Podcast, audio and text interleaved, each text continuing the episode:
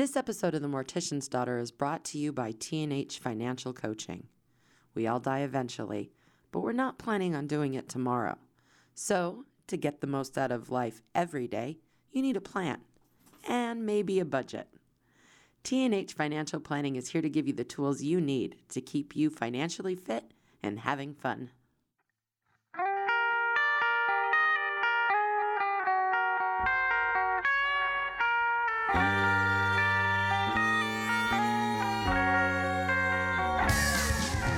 Good day to all you deviant darlings out there. I am the Mortician's Daughter, and I'm here to serve up a monthly meditation on the macabre.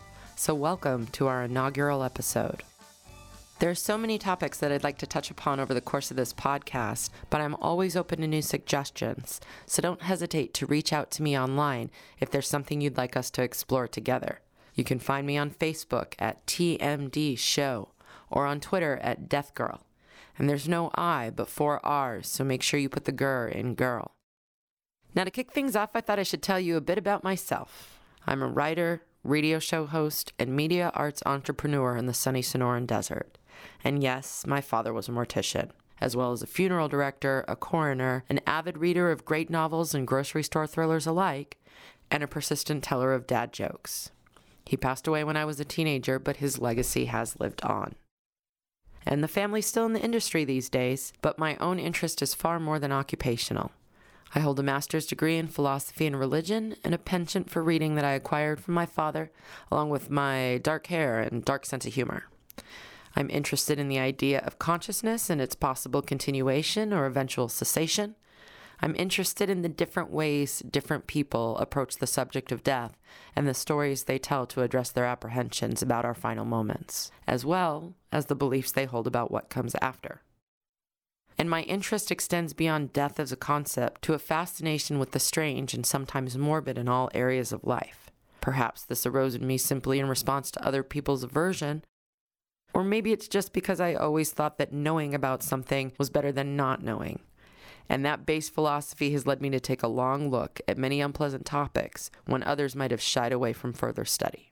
Of course, I'm talking about parasitic worms and flesh eating bacteria, about graveyards and ghosts and homeschooled taxidermists of the South. Basically, I want to know about it all. Well, that's enough vague information about me and my background to get us rolling. I thought we could kick things off with the stages of death, which is often mistakenly called the stages of rigor mortis. But actually, rigor mortis refers only to the stiffening of the body's limbs and is not to be confused with pallor mortis, livor mortis, or, of course, algor mortis. But more on that to come.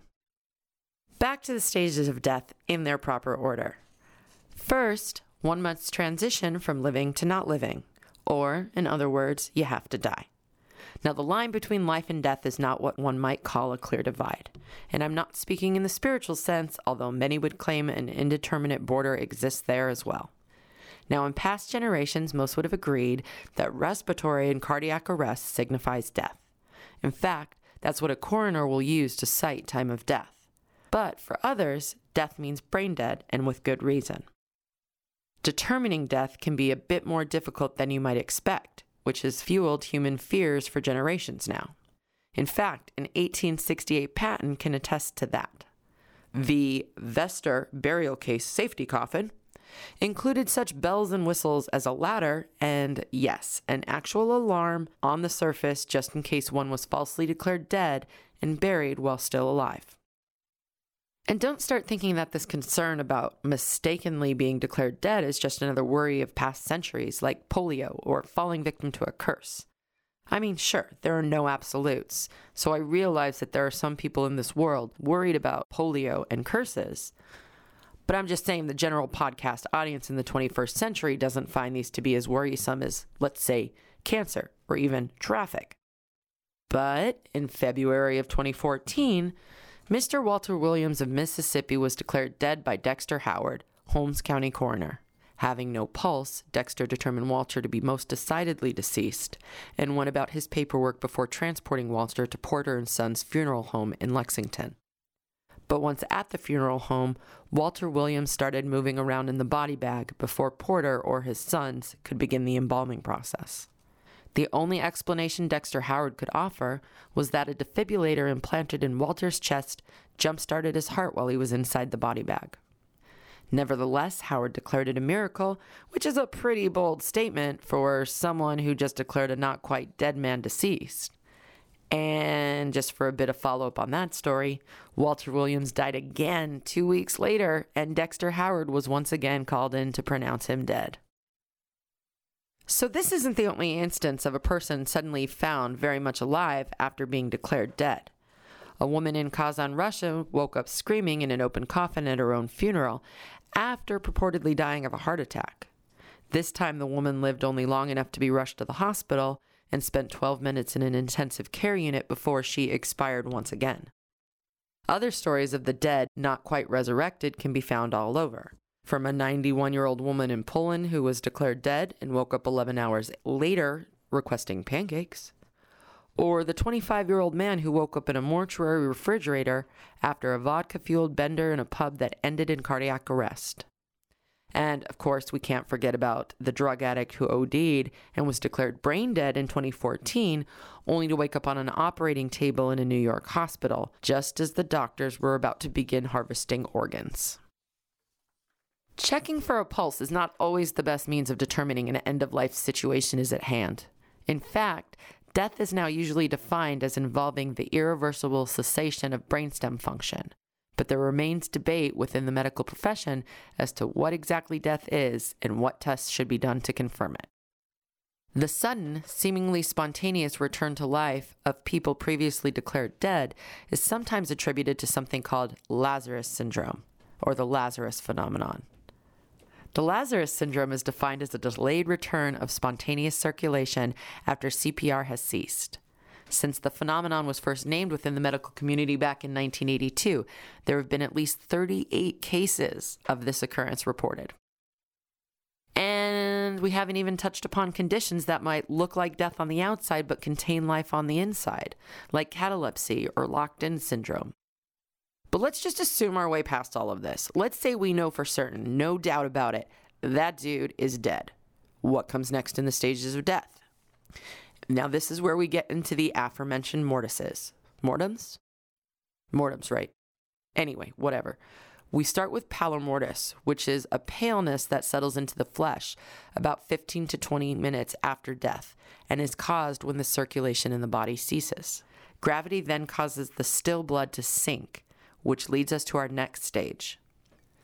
Livor mortis happens when the blood settles into the lower portion of the body. Now, gravity is responsible for this stage, so if your corpse is laid flat, the blood will sink to the back of your body.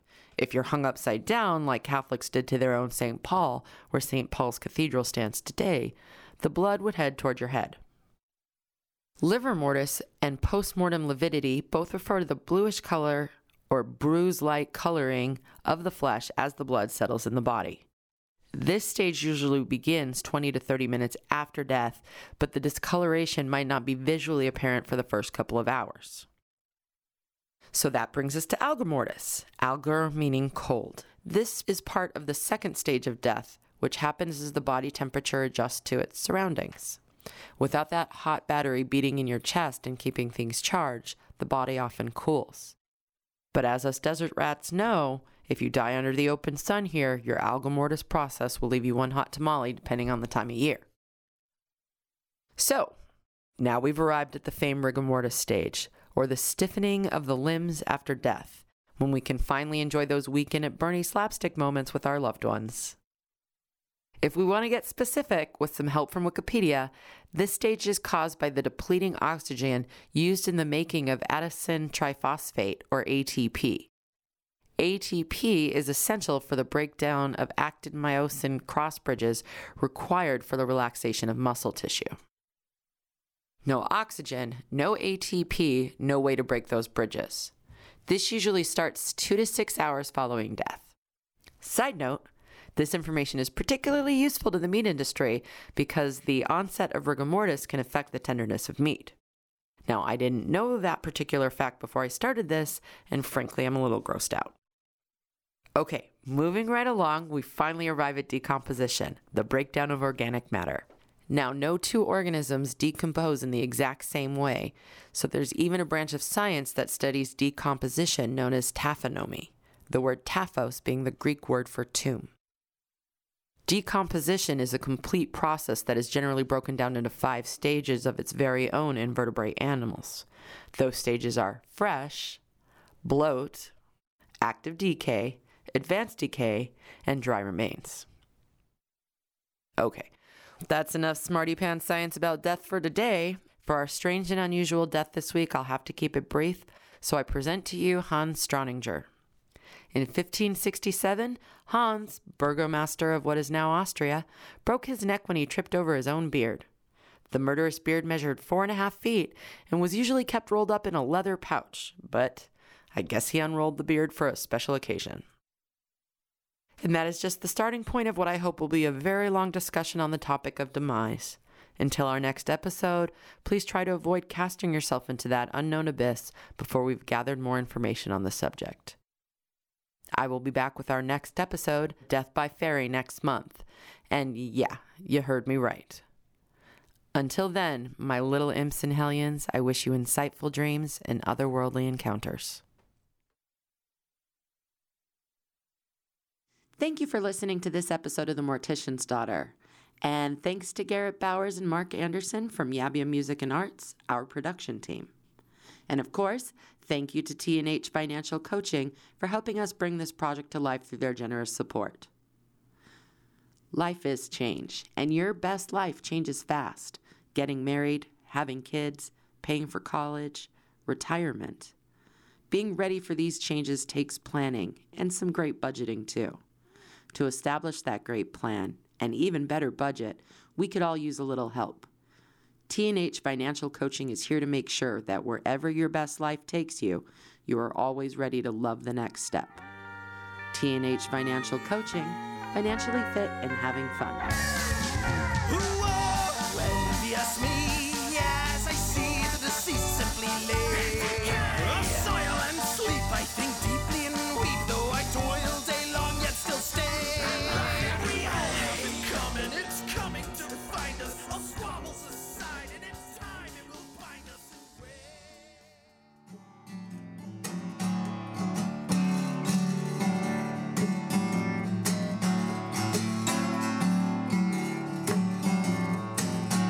Creepy movies that scare the shit out of you.